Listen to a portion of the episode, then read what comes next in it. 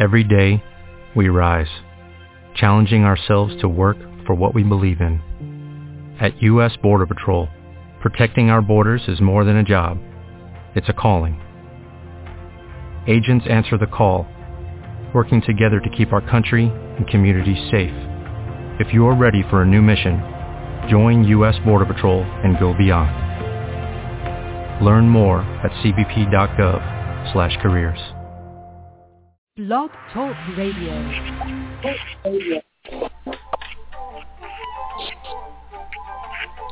Good morning. This is the Lois J. Wetzel Show, and I'm your host and executive producer, Lois Wetzel, coming to you from wherever I happen to be in the world at the moment. I'm the author of three books available on Amazon and Kindle: Akashic Records, Case Studies of Past Lives, Edina, Energy Medicine from the Stars, and Sacred Journeys and Vision Quests. On my website, hot pink lotus dot com, I offer many free things, including free meditations and many courses, plus an email newsletter on metaphysics, spirituality, and the ever-changing reality we are now co-creating. I've been sending out free email newsletters for over fifteen years, and I invite you to go to my website to check it out. Besides writing my books, I still do intuitive consultations and readings from the Akashic Records, including past lives and life mission readings. All the details on these are on my website, hot pink lotus dot com. With these radio shows, I'm creating a free archived audio library available at any time, day or night, to anyone on earth with access to the internet. Sometimes these shows will be me talking about what I know or what I do, but most of the time it will be other experts, usually authors, but experts in their respective fields sharing what they know and what they do. I invite you to register for Blog Talk Radio because it's free, and if you do that, you can mark my show as a favorite or get reminders of upcoming shows and participate in the chat. The call-in number for this show is three four seven, nine four five, five three zero nine. You can phone in or call in using Skype if you want to listen like that. Thank you for being here with us today.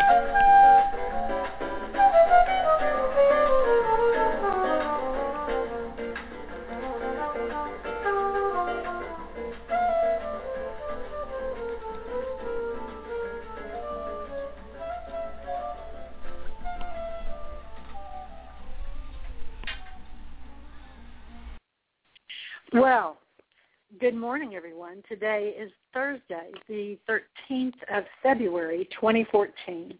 This is Lois Wetzel, and I'm coming to you live from Houston, Texas today. And on the show with me is my good buddy, Becky Hanna, who used to do the shows with me in the very beginning and now has time to fit them into her busy schedule once again. Hi, Becky. Good morning, Lois. Thanks for having me. It's wonderful to have you back on here. What I thought we would talk about today is my book, my upcoming book. It should be ready in a couple of months. And I know people who've read the book, Akashic Records, Case Studies of Past Lives, are going to be really excited to hear that I have written another book about the past life readings that I've done. And this one is called Reincarnation, Past Lives and the Akashic Records. And um, I just sent it off to the editor today. Um, I'm sorry, two days ago, and we'll see how fast she can get around to it. But then it'll take probably a couple of months before it's actually published, and because uh, then it's got to go to the person who sets it up to be printed. Um, but it's um, it's kind of different than the first one in that all the readings that I did for this one, or almost all of them, were done remotely, which is how I do them now. But um, I, I want to go ahead and talk about what you were telling me right before the show started about the experience that you recently had that had to do with your past life reading that you got four years ago. Well, thanks, Lois. Um, it's actually quite incredible. I had a reading, I believe, in June twenty ten, and when I asked for the reading, I was interested in mining the Akash. In other words, finding out what I might have mastered in past lifetimes that I could bring forth and use in this lifetime. And the first few readings, um, the guardians, I guess, got all excited about the fact that I was even asking. So they showed me um, lifetimes that um, I, you know, that really hit home as far as illustrating why I went through the karmic balance that I did.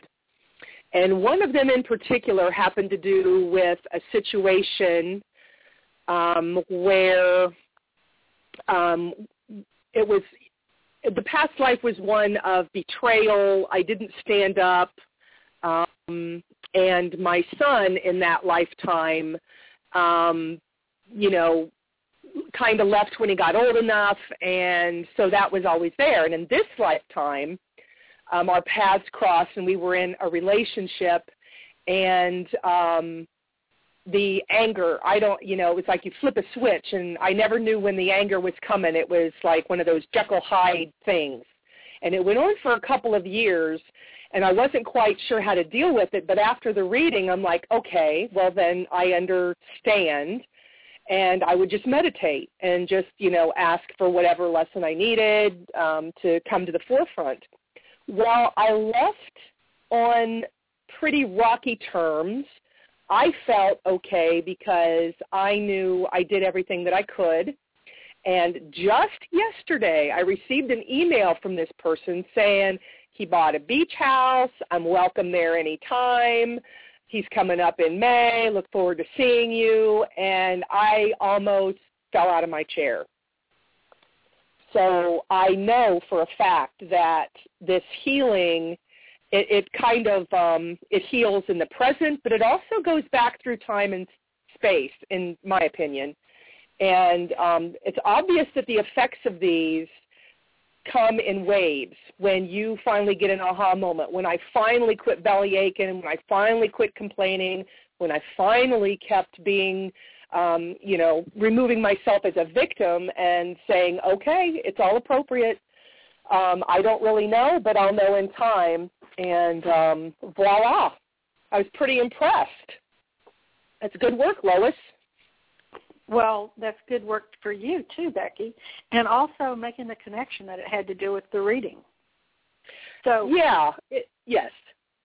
What it, that, what it amazes me about Yeah, what, what amazes me about all that is that the effects of a past life reading can still be rolling out four years later. Right. And another thing that I learned is that it's not linear like we think it is. We live in a world of polarity. Well, that's changing now, um, but everything is linear. So we think if we had a past life as, um, oh gosh, I don't know, um, let's say an Egyptian, and um, we had a past life as a World War One pilot, for example, they're actually happening at the same time. They're, it's, um, it's, I haven't fully wrapped my mind around it, but I've seen little glimpses of how if you have two lifetimes and they seem like they overlap, I, I gave a bad example. Um, I hope you know what I mean. Like, you can have a life as a pilot in World War One, and you can also have, um, like, be a soldier in the Civil War, and you would have been alive at the same time. Well, in linear time, it doesn't make sense, and therefore, oh, well, that's a bunch of bunk. And that's just not the case. That's been my experience. Yeah, and the thing is that from the viewpoint of the soul, they're all happening at the same time because there's no illusion of linear time from the viewpoint of the soul. We have the illusion of linear time because we need to see cause and effect. We're here to learn lessons, so we have to uh, do something and then see how it turns out in order to learn the lesson. But in reality, that's just an illusion. And the way the visual image that helps me or that has been given to me um, by the guardians of the records is the uh, is that the soul is like um, a kernel of light. And you know those balls that you can touch and the electrical impulse seems to come out towards your hand from a center point inside this sort of clear ball? Have you seen that? Yes. Mm-hmm. Okay, it's, it's like that. All your lifetimes are surrounding the soul on the exterior of this ball, and they've all got their own little linear paths that go around the ball, and the energy coming from the center point where the soul actually is, is radiating out to these different lifetimes in all different directions as they proceed. But they're all hmm. joined at that center point. That makes it make sense to me. Um, but the, all the lifetimes have that illusion of the line going around the outside of the ball. But the soul in the middle can see all of it at once. That's incredible. That that, that is a little more helpful. I, it's some of these concepts, it, before I wasn't quite sure what to think, but, I mean, you know, I, I look at everything anymore like, what do I really know? I'm in this human body. I'm actually a spirit having these experiences and doing what I came here to do. And so when something doesn't make sense, I've, I've adopted the attitude of I have um, like a cosmic need to know. If I need to know at the time, it'll be clear. But usually what happens is I will attract different pieces of that puzzle until it makes sense in my mind. And it actually opens up Um, the more, more the multidimensionality that we're now experiencing pretty much on a daily level or daily basis, mm-hmm. I mean. Mm-hmm. So, well, um, I've got a whole chapter on overlapping and parallel lifetimes in this book just because so many people have, have said, you know, well, those two life that can't be right. My reading's got to be wrong because, you know, obviously you probably didn't notice, but obviously two of these lifetimes overlapped. I'm going, yeah, I noticed, but I forgot that it was important because I've known for so long that lifetimes do overlap. Uh, and just because we don't think they can doesn't mean our souls can't handle it. They can multitask exactly. out the wazoo. I mean, they multitask exactly. in ways that, as do the angels, as in ways that we can't even begin to imagine. That's one of the earliest. I, I'm not deciding yet where to put that chapter. I'm, I don't know if that needs to go in the front or the back, but I'm going to let my that person who's doing the editing help. I'm going to let her bounce that. I'm going to bounce that off her.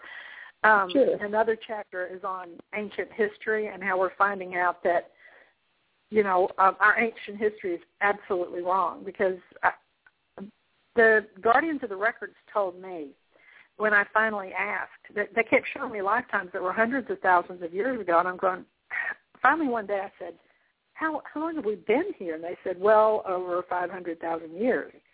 And I went, I must be hearing them wrong. And then I find out that there there are artifacts all over the place that indicate that we've lived on this planet hundreds of thousands of years.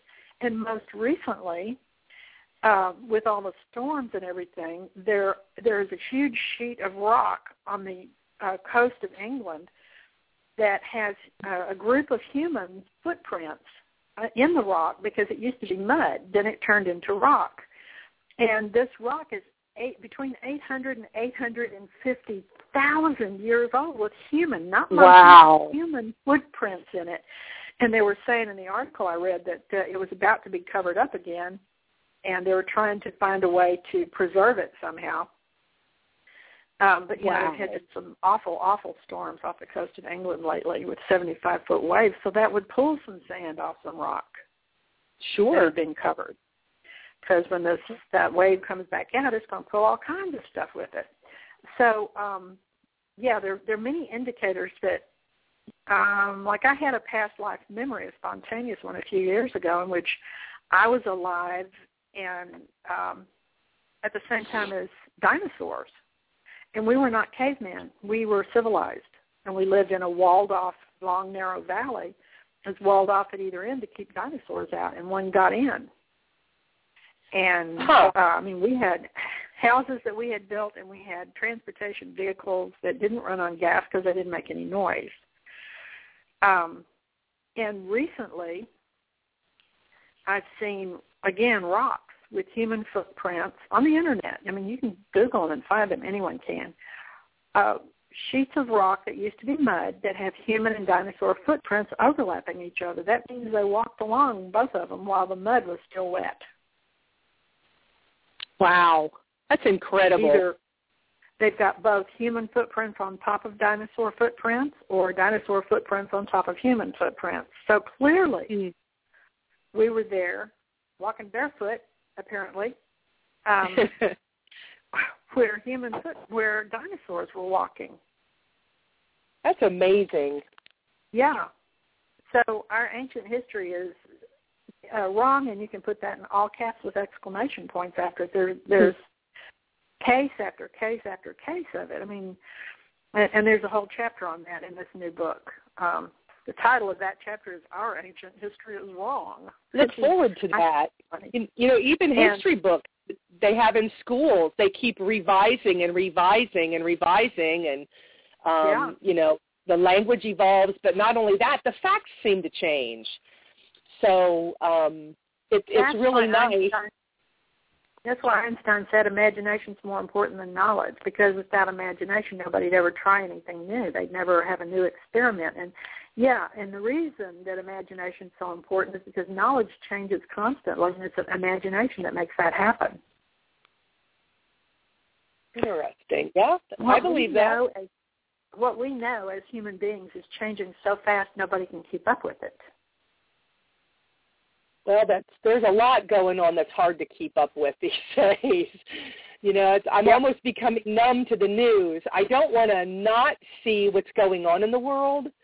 I'm trying to watch the news from a different perspective. So, I mean, I care what's going on.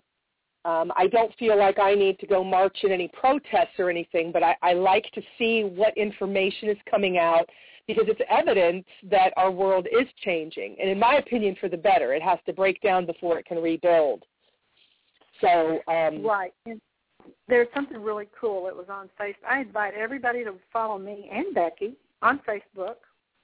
Uh, Becky is Becky Hanna, and I'm Lois Wetzel, the one in Houston. And one of the things I shared on Facebook yesterday was um, a billionaire who's given away all but two million dollars of his, I think it was three point six billion dollars, to help underprivileged kids go to college. Now, wow. if that's not an indicator that our world is changing, I'd like to know what is. Wow. And twenty fourteen is going to be the year of miracles. Last year mm. was a, a B I T C H. I mean, everybody was clearing stuff, and the planet was clearing stuff, and people were clearing stuff. But this year, this is going to be the year of miracles. I, I'm just so excited about this year. It's going to be way cool. Well, I'm excited too. I had, um, yeah, I was, I was thrilled that twenty thirteen kind of faded into the background. It was, um, I, I know it was a rough year for most everyone I know. Yeah. Um, but, um, and I've had little bits and pieces resurface, but um, I can just, it's it's a lot better. It's like, oh, oh, oh, oh, I'm not going there. Uh-uh, been there, done that. I'm recognizing things very quickly now. And all I have to do, I do some, um, like the, um, what is it, meridian tapping, E F T. I can tap a little bit. I can uh, go in meditation, and I'm also using a lot of deep breathing and just um, surrounding it with Saint Germain's flame and, you know, here, you guys, it's like a hot potato. Hey, you got this one. I'm not dealing with this one anymore. I learned my lesson. I recognize it. And um, next, please. So yep, it's yep, yep. been quite a revelation. So, well, yeah, and this year is just going to, well, you know, I did a, a channeled Archangel Gabriel for Sedona Journal, like I do every um, year for the predictions issue, and what he said was that there's going to be something astounding uh, that will change everything that happens this year, and no one will see it coming because we're not supposed to. We're supposed to be taken by surprise. Wow. Um, Very cool. Yeah. And then it's going to be phenomenal and wonderful, and um, so... Anyway, well, I'm looking forward to that. I could use some phenomenal and wonderful, but um, right now it's just anticipating and getting excited and staying in that space of joy and gratitude. And um, I, th- I think it's all on the way. Is no matter how bad things seem to look, they really are on the right track, and it's very exciting to me. It is. And, Absolutely. That actually, I'm sorry. Go ahead. I didn't say anything. Oh, I apologize. That brought up something I was just going through. Um, was sitting in meditation this morning and trying to get ready for the day. And a thought came up um, that it seems that, you know how everyone says you take one step forward, two steps back.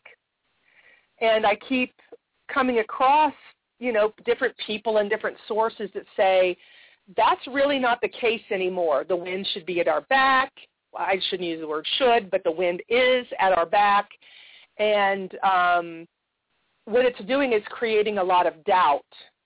And um, it's really taking a toll on confidence. I know I've had that experience. So, um, but it's, you know, the, the sun's magnetic poles have shifted, and we're in this huge flux right now, and everything is manifesting very quickly, you know, sort, you know, thoughts are things, and they pop out. Um, but when it appears that you're taking a step backwards, you're really not. It's just you doubting that you're really on your path. So, um, and I actually saw that in um, another past life reading that I had, where I, you know, I started doubting, and then I read that piece of information. So there is a cosmic reason for it, but it also filters down into everything. It's like the micro and the macrocosm and how it settles in. But I just, um, I just wanted to put it out there because I, I know I'm not the only one going through this. You know, confidence is taking a hit. Am I on my path? And I know when you do your soul purpose and readings that you offer, I know that um, this could probably help confirm to people, um, you know, that they are. But they, you know, it, don't doubt yourself. You know, be confident in what you're choosing and, and walk right into it. Yeah, that's good advice. Anytime. And, you know, I've never really bought into that two steps forward. Is it one forward, two back? I've never bought into that. Oh, yes, yes, yes, yes. Well, that's the saying anyway, yes. I just think it's crazy. I, I oh. don't see going backwards at all. I just don't. And um, I guess I'm not as pessimistic as I thought I was, because I, I never resonated with that at all. It's like, no, you're just walking through. I see life as a, we- a weaving path or a winding path going through the woods, and you can't see what's coming next. You just have mm-hmm. to trust and keep putting one foot in front of the other. When you get in trouble, it's when you just sit down and give up. Yeah. But as long as you keep moving forward, putting one foot in front of the other and trusting your guidance, then you wind up where you're supposed to be. When you get in trouble is when you try to figure it out with your mind, with your, with your brain, with your ego, rather than following guidance. I found out things turn out much, much, much better if I just follow guidance. The trick is learning how to discern between ego and, and guidance. That takes That's, practice. Yeah. Well, yeah, and I'm not quite there yet. I'm practicing, though, and I'm much more mindful. I have a feeling it's going to flip pretty soon, but I've been through a lot of times, and I'm just doubting myself, and that puts me back in victim mentality where I know I don't want to be. Right. Um, so so it, it's letting go. I have to let go and trust. Just like you said, I have to trust and keep moving. And yep. um, see, the and thing it passes. Is Mm-hmm. And, and it seems to me that the thing is that you can choose to interpret what's happened to you, and I can, we can all choose to interpret what has happened to us uh, in a variety of ways. And it's the negative self-talk that gets us into trouble. Yes. And uh, so what Amen, I always sister. tell myself, I may not see the reason for this, but there's a reason for this, and I'll see it later. You can only see the reason later. Yeah, um, but uh, yeah, if we if we just keep moving forward and keep putting one foot in front of the other, then things turn out. That's when we start fighting and going, I don't want to go there, and all that stuff, or tell ourselves that we, we must there must be something wrong with us, or things wouldn't be turning out this wouldn't be happening this way. It's like we're right. all being guided by an unseen hand. And yep. that, that means that we don't know why it's doing what it's doing until wow. afterwards. And the trick is to start trusting that unseen hand. And wow, not boy. I'm yeah. working on it. We've all got guides. So yeah. how would you like me to read to you one of the past life, one of the past life readings I did? It's in the new book. Yeah, sounds great. Um, so when I was visiting in England in September of two thousand eleven, August and September, I got to know um, a woman a little bit better that I'd met before because we had friends in common. And one day she mentioned, I'm going to start reading now, that she couldn't, that she could swim but had a horrible fear of putting her face into the water and wondered if it might be from a past life. Because she had done an enormous favor for me while I was visiting, I told her I would do a reading as a favor for her just about that subject to see if we could uncover something about the phobia. And here's that reading. I call it Mysterious Comings and Goings. Here's the past life that I saw when asking the guardians of the Akashic Records about why you experienced difficulty putting your face into the water. Knowing about this lifetime will help begin to heal that phobia. It's not a pretty story. However, in looking at past lives, we begin to heal the damage or scar to the part of us that is immortal, that part which comes back repeatedly in many different lives. Here's what happened to you. And this woman's name is Lydia, by the way. This was a very long time ago, before recorded history, as so many of our lifetimes are. I'm not familiar at all with the houses or the clothes, but I will say that these were very plain people. No matter how much money they had, they lived in approximately the same size house as everyone else based on how many people were in the family. Their houses looked like stucco from the outside with no sharp edges. The houses don't have any consistent shape. Some rectangular, some square, others would have amorphous shapes, all the corners slightly rounded. The roofs looked like a vegetable material rather like thatch. From a cultural standpoint, Uh, they were fairly evolved in that they did not believe in being ostentatious with their wealth, so as not to hurt anyone's feelings. Some families were a little more stable, was how they put it, because they had more holdings, and wealth was represented by land. But people did not wear fancy clothes or jewelry or anything, but some families had more land holdings than most, and others had none, but they all lived approximately the same. Those who had no land paid rent to those who owned the home they were living in, and yet that rent might just be a small percentage of a crop. In this lifetime, at the point I'm first seeing, you were a ten-year-old boy whose father came from a family that did not have much stability, in other words, holdings or wealth. He married a woman who really adored him, and she gave him a lot of freedom because she knew it was hard for him that her family had more holdings than his family. They did not have machines like cars or so on, no flying machines or machines that traveled across the ground. Most people walked everywhere they went. I do not see, uh, I do see that they used certain animals to help with farming, like pulling plows, moving around equipment. They did not use animals for personal transportation very much. So here's what's going on in your family. You're the eldest of three children, and there's another one on the way. At the time I am seeing, your father had this habit of disappearing for a couple of weeks at a time every other month, and no one ever speaks of it. You can tell when he's gone that your mother's worried, but if you asked about it, she changed the subject. She just said, your father has things he has to do, and I allow him his personal freedom to come and go as he wishes because he is a man. Women are not supposed to tell men what to do, just like men are not supposed to tell women how to run the household. So she was disturbed by it, but never did anything about it, and neither did any of the other adults. They all thought it was strange, but looked the other way as he did his periodic disappearing act because he always did come back. He never told anyone when he was leaving, but you decided that one day you were going to find out what was going on. You packed a little travel bag with food and water and a con- in a container and a change of clothes, and you were going to follow him the next time he disappeared, or try to anyway. Early one morning, you heard a stirring in the house, peeked out, and saw that your dad was trying to sneak out. So you climbed out a window with your pre-packed bag and followed him for a day and a half.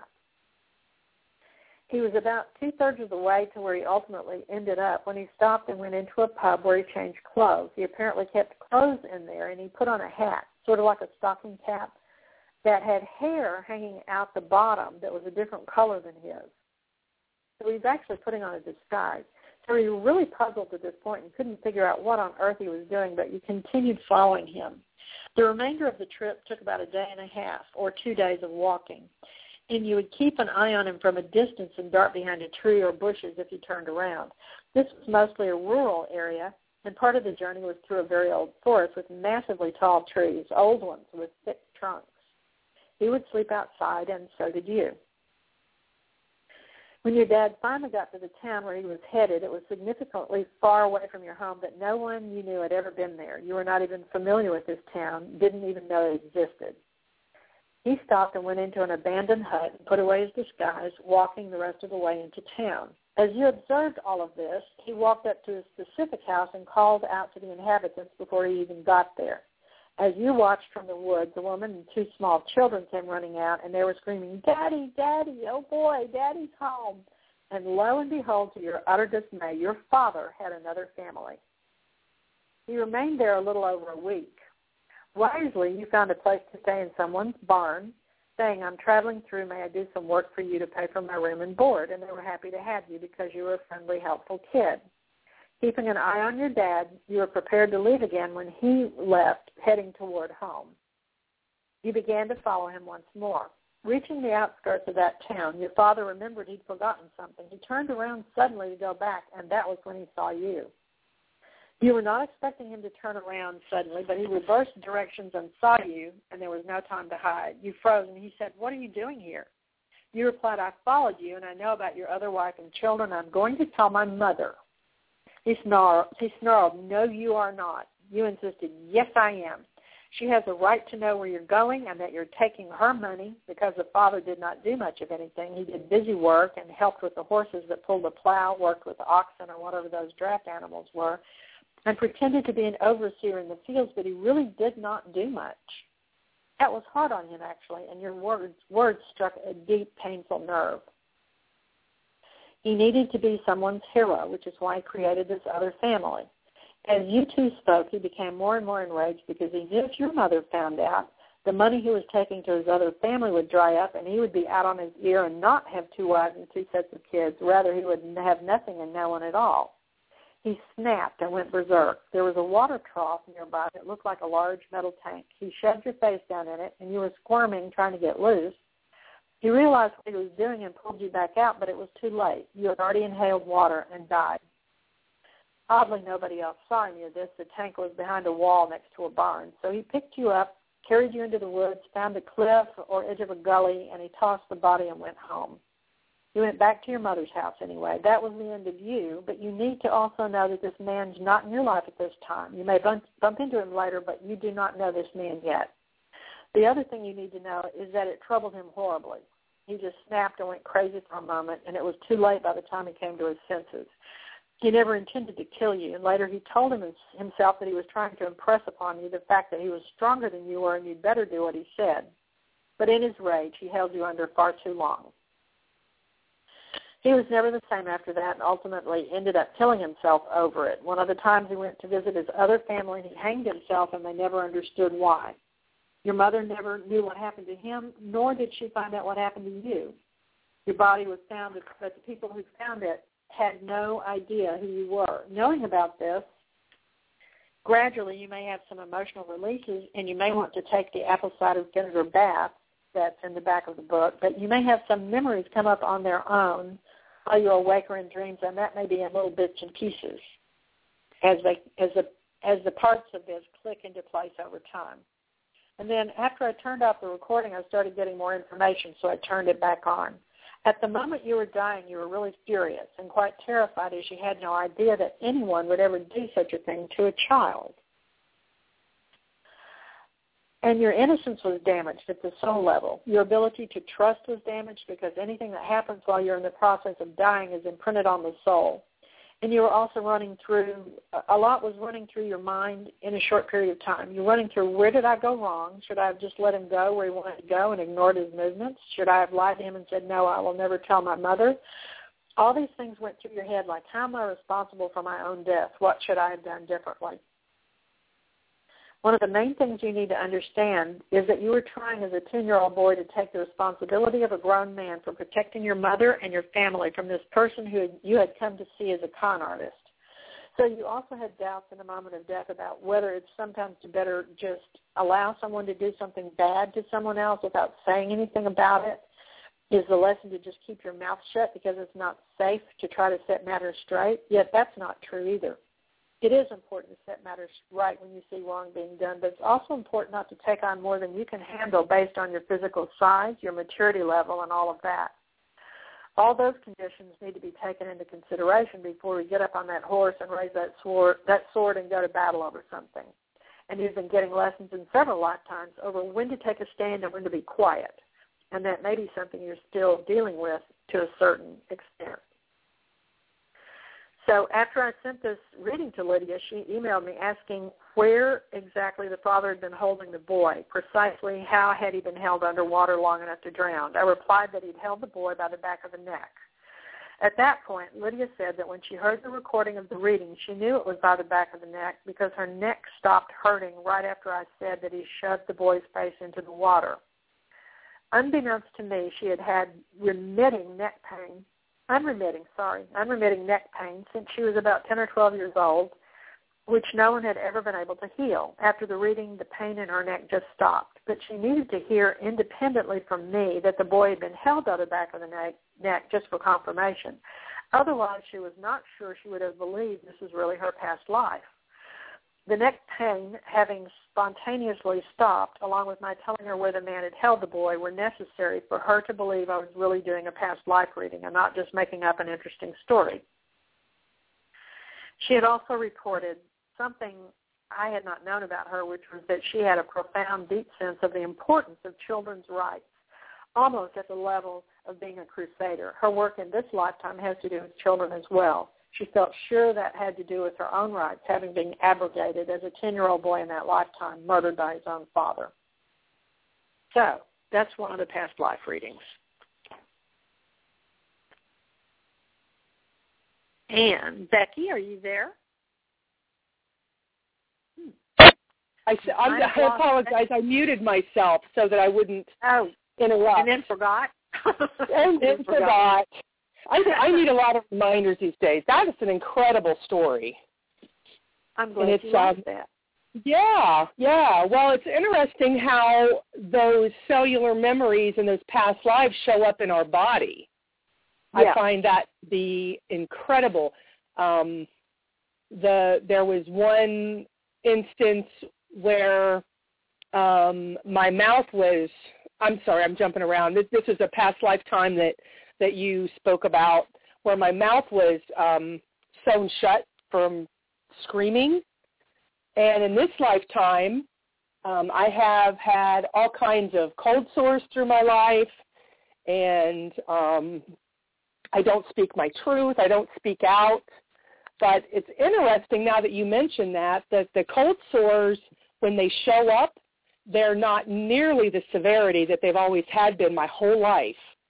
And now it's to the point where you can't even see them. I know they're there. They don't even stir over, and they're gone. And I never made that connection until you were, you said mentioned the neck, that um, that lady's neck. That's incredible. Yeah, it it continues to this day to boggle my mind. And not everybody yeah. makes a connection. That's the thing. Not everybody, just like you said.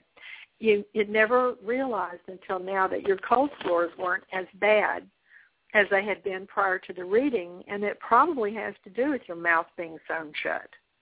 Wow. So making too much noise. But you never made the connection. And it's just, to me, it's, I guess I'm sort of surprised when people do make the connection, like when she said, where, because I think so much of it goes over people's heads. And well, I don't think right. they well, have to make the connection. Your mouth healed anyway. Yeah, nice it did. And I, I'm just like, isn't that interesting? And it and until yeah. you were talking about her neck pain, I never, I you know, I, I've mentioned it to my mom. I've mentioned it to friends. Like, I can't believe that my, um, because I always had canker sores and cold sores. Even my pictures in high school and grade school, I have cold sores everywhere. Always have. And, um, yeah, and well, I think I it's because you, you, yeah, well, yes, it, I'm very but open. Possibly when to, you tried to speak up, then they would show up. Yeah. Oh, I never thought. I'll have to think probably that that, that feels true.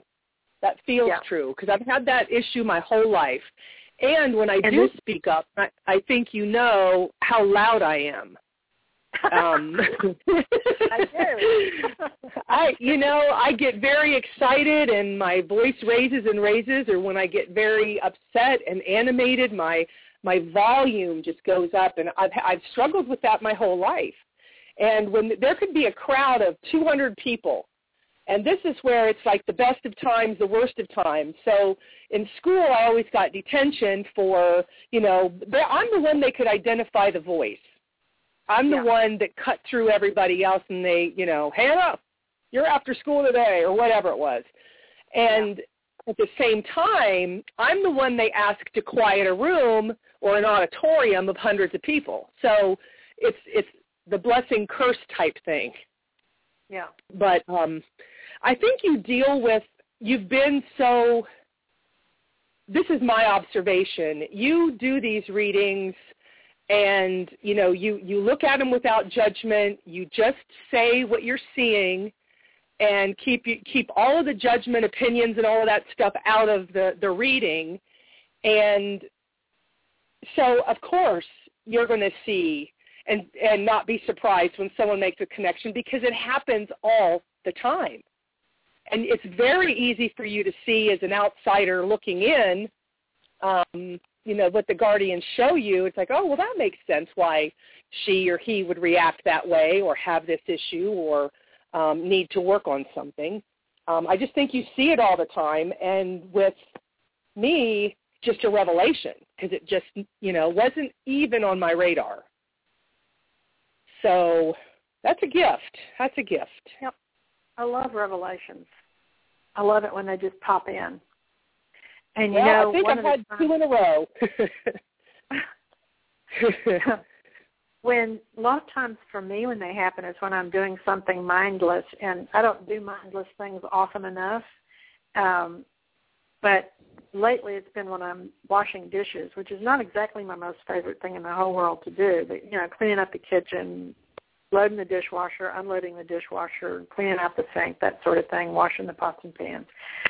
And I have insights pop in because I'm not doing something that requires a lot of cognitive functioning. I'm not watching television. I'm not reading. I'm not working on the computer, and um, that's when stuff pops in. Yep. And it'll pop in while I'm out walking in the woods too. I'll have things will just I'll just go ah, let, things will click in. But it's been so cold and wet lately, I haven't been doing that. Um, but well, that's exactly yeah, that's, what's on my agenda this afternoon. Oh, go bundle up. Yeah, it's well, um. Cold, cold, cold, but by golly, I'm going to make a trek. Well, I'm going to try very soon, but I'm hoping to uh, see that the paths I walk on can be really, really muddy. Ah. And I don't want to get stuck out there in the middle of nowhere. I don't blame uh, you. I certainly don't blame you. So, um, but I love being out there because I, I feel like... Well, I know that the plants have energy they share with us, that walking mm-hmm. in the woods is healing because of all that plant chi, especially I pine like trees. That. They have the most. Pine trees have the most, yeah. give off the most spiritual chi of all the trees. Really? That's my understanding. Yeah, that's my understanding. I did not know that. I know um, once upon a time I lived in Georgia, and the pollen there was crazy. It would uh-huh. coat the cars and almost bury you. Maybe they were, um, maybe we should well, be more like them. Just, oh, wow. Yeah. I'm not, I, I'm not used to that. I'm used to pollen, but never to that magnitude. It, um, I've it not was been able to go, I haven't been able to go up to Austin to visit my grandchild for months because I'm so violently allergic to cedar pollen, and it's been wacko this year because they had they had some rain in the fall, um, late summer and early fall for the first time. They had been, we've been having horrible droughts here, but especially central Texas where Austin is. And so the cedar trees went berserk because there was some rain, and they had the highest pollen counts there for a while that they've had in over twenty years. And uh, wow. so It's just now getting to the point that I can go back up there. But when in the spring, when most other trees are making pollen, it's pecan tree pollen that coats everything and turns it green, and I'll bet you that's what you were uh, experiencing is pecan pollen, because they have a lot of pecans in Georgia too. Huh. I never thought of that. I just assumed pecan it was pollen. pine because I was, the woods behind us was mostly pine. Um, but that stuff gets around, I can tell you that. Yeah. And I've never really been sensitive, never had allergies, but I certainly had a hard time with the pollen um, the last couple of years. So well, now I'm back up in snow country. Sometimes you find yourself in an area where there is a pollen that you are allergic to. Hmm. Interesting. Yeah. Maybe there's just as much pollen up there, but you don't notice it because it will. It'll happen at a different time of the year. It'll happen later in the year, but maybe it's not something you're you're allergic to. Maybe you were allergic to pine, for example, and I don't know if they've got pine up there where you are now in Ohio, but um, yeah, but not to the degree. You know, there's mostly maple, oak, a lot of hardwood. Well, more than the South, I'll put it that way. So yeah, hardwoods are cool, though, you know. Pretty awesome to have hardwood trees. So if anybody wants to read this book, Reincarnation, just get on my mailing list, and you'll find out about it when it's coming out.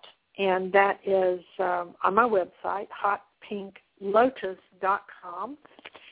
And uh, sign up for the newsletter. I do not inundate people with um, emails by any stretch of the imagination. And when I do send stuff out, it's usually pretty interesting stuff that uh, just, you know, mostly spiritual in nature. Um, I'm not sending out a bunch of advertisements. Um, and I do let you know when the shows are coming, the radio shows, and I send out reminders about those. And I also send out interesting information about stuff that's going on on the planet from a spiritual standpoint, and reminders when something important's happening, um, like a new book coming out. And another thing I'm involved with is um, starting a book awards program. We're going to start accepting admissions as soon as the shadow of Mercury retrograde is over, and that will be March the twenty-second.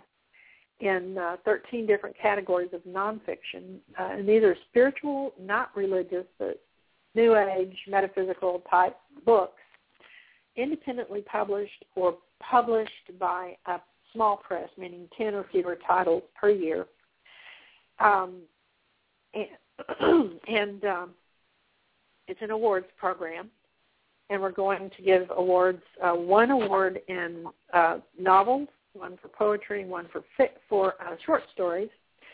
And um, if you're interested in helping out, being a pre-screener to uh, uh, read some of the books to uh, before we send them to the judges, because there will be more entries than any one judge can possibly handle, um, uh, get in touch with me. Go to my website, or um, just Lois at hot pink lotus dot com. It's L O I S. Let me know you're interested. And uh, the name of the website for the Book Awards program is the Indie Spiritual Book Awards dot com. And uh, there's a lot of information on there to tell you about the categories and the rules and everything. And the entry fee is very reasonable. It's fifty dollars per category, which you look around at some of these Book Awards programs, and the uh, entry fee is much, much more than that. So this is another thing my guides told me to do, just like the radio show. And um, so when I when they tell me to do something, I, I kind of do it, because otherwise I'm sorry later if I didn't.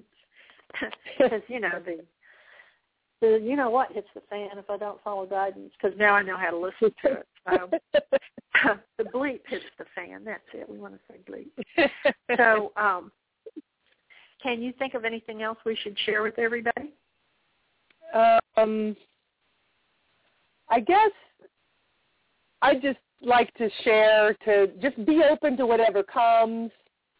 Um, trust guidance, because, I mean, that's a great reminder for me. I have a tendency to overthink everything, and yeah. living in your head is not going to help you.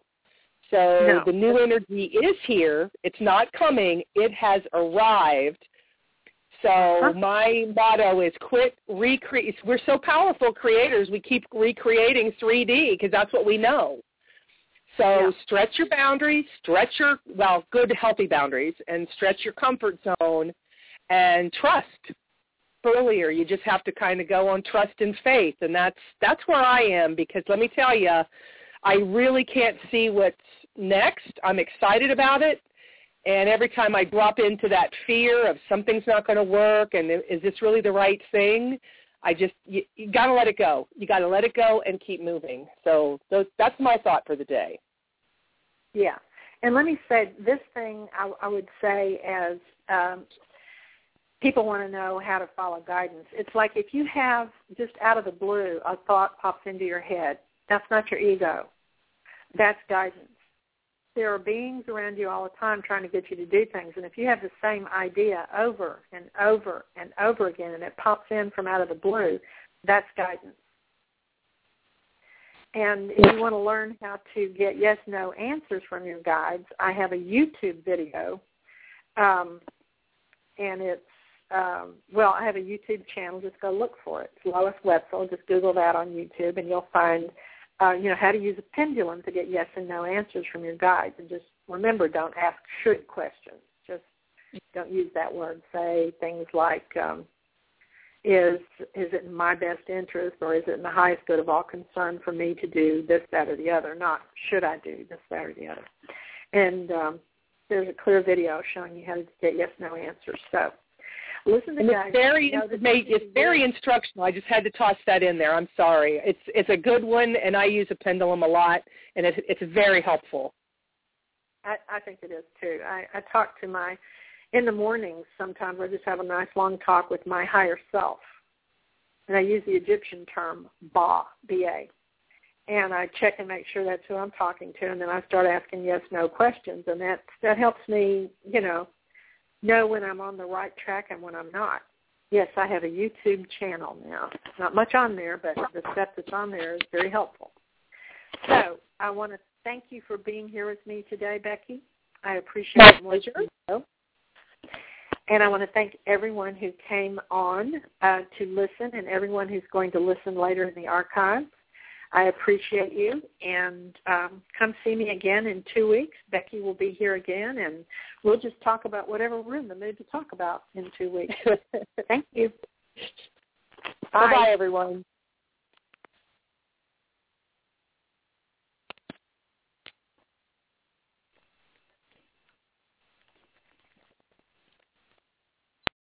Lucky Land Casino, asking people, what's the weirdest place you've gotten lucky? Lucky? In line at the deli, I guess?